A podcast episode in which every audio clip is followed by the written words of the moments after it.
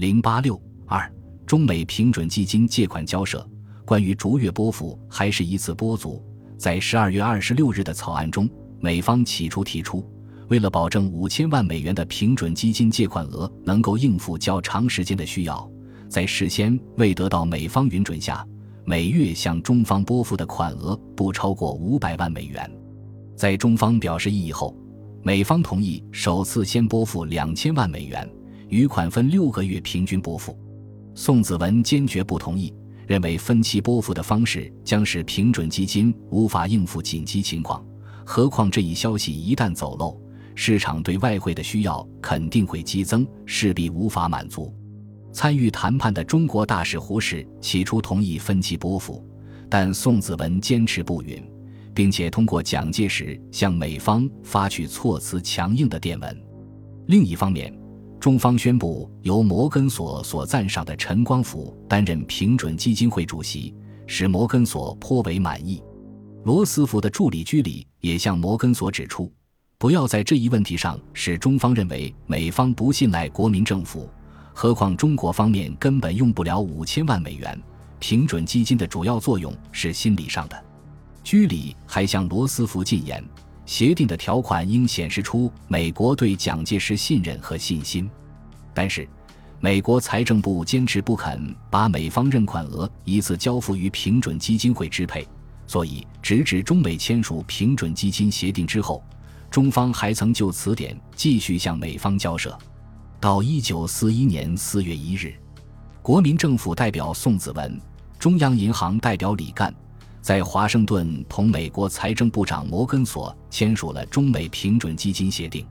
该协定共十条，主要内容为：中国设立中美平准基金，美国财政部提供五千万美元，中国政府银行拨出基金至少两千万美元及其他资产，设平准基金委员会，五名委员中至少三人应为华籍，并由中方在其中指定一人为主席，至少有一名美籍委员。将委员会业已实施或计划中之一切活动随时呈报美国财政部长。委员会在利用基金中的美金进行投资及在放款时，需获得美国财政部长或联邦储备银行之同意。委员会应将有关基金的说明书、报告书、决算表及基金及其资产已实施或计划中之一切活动情形提供于美国财政部。凡动之美方资金维持法币汇率。中方由按年息百分之一点五向美方支付利息。协定还规定，美方可以单方面取消以美元维持法币的义务。从中美平准基金协定的各条款来看，虽然没有采用借款和贷款等字眼，但规定了中方使用美方资金的一系列限制，并需支付利息。双方的权利和义务是不平等的。在签署中美平准基金协定的同一天。中英之间也签署了新平准基金之协定，之后，中国方面又同美、英经过磋商和换文，在形式上把中英、中美两个平准基金合并为统一的中英美平准基金，三方的认额分别是：英方共认一千万英镑，美方摊认五千万美元，中方出资两千万美元。一九四一年八月十三日，成立了由中英。美三方代表参加的平准基金委员会。另外，在美方最终明确同意一次性拨款后，一九四一年四月二十五日，宋子文与摩根索正式签署了五千万美元的平准基金借款协定。同日，宋子文与摩根索发表联合声明，称中美平准基金的达成是两国在货币领域的合作所采取的重要步骤，除有助于稳定两国货币间之关系外。还是促进两国福利的重要因素。中美平准基金达成之初，美国方面还是比较支持的。一九四一年五月八日，摩根索向参议院银行与币制委员会提出，将中美平准基金协定有效期延长至一九四三年六月底，称平准基金的设立对于稳定法币汇率、巩固币制当有重大之帮助。六月十四日，摩根索在该委员会发表演讲。称中美平准基金协定有助于中国政府整理金融和开展对傀儡政权货币的经济战。另外，担任中英美平准基金会的美方委员美国关税委员会研究部主任福克斯也于六月份抵达中国，在英方委员迟迟不能确定的情况下，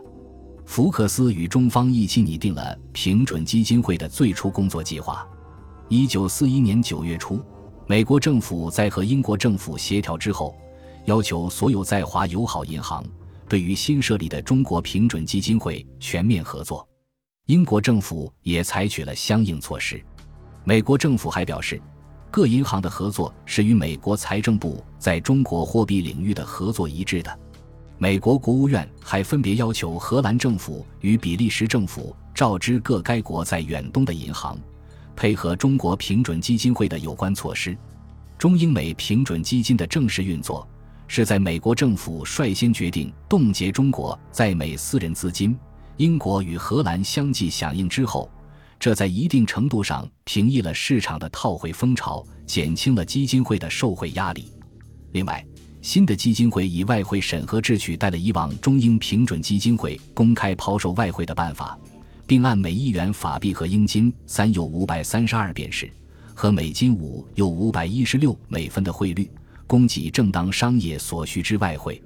这一汇率要比同期上海黑市约高百分之十。美国财政部还主动提议由平准基金会审核所有的美中贸易，及凡在华之中外商人，必须持有平准基金委员会核准使用外汇的证明，才可从美国订购货物运往中国。另一方面，自中国任何地区运往美国受贿之货物，必须出示已将外汇授予平准基金委员会之证明者，美国政府才允准其货物入口。这样。一方面，私存外汇难以绕过平准基金会订购进口货物；另一方面，对黑市外汇的来源也有所限制。此外，在取消上海外汇黑市和香港法币黑市问题上，美商银行和英商银行都予以配合，这对于中英美平准基金会无疑是一大支持。尽管如此，中英美平准基金委员会正式运作之后。为维持法币汇率，仍然售出了较大数额的外汇。从一九四一年八月中旬至十一月底的三个半月内，平准基金委员会直接出售外汇总额约为两千一百万美元，这大大超过了以往三年的平均受贿额。不过，中英美平准基金会在该时期所售出的美元主要来自中方银行，所售英镑来自英国方面。尽管自抗日战争爆发之后，法币的汇率明显呈下降的趋势，通货膨胀比较严重，直到太平洋战争爆发前夕，上海的法币汇率大体上平稳，黑市基本消灭。一九四一年十一月十二日，美国财政部宣布修订一九四一年七月二十六日颁布之资金封存法令，声明关于汇划款项亦已颁发新执照，在新定条例之下。所有中美商务间之款项来往，需经中国平准基金委员会之管制。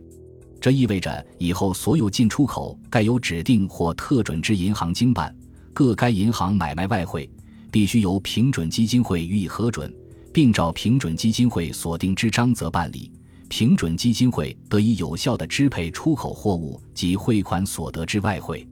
一九四一年十二月，太平洋战争爆发后。国民政府不可能继续在上海与香港维持法币汇率。另外，在以重庆为中心的后方地区，国民政府实际上也不再以出售外汇的方式来维持法币汇率，而是实行了外汇管制，平准基金逐步不再起作用。至一九四四年，中美、中英平准基金均告结束。在五千万美元的中美平准基金借款内。中方仅在一九四二年十二月十日一次动用一千万美元。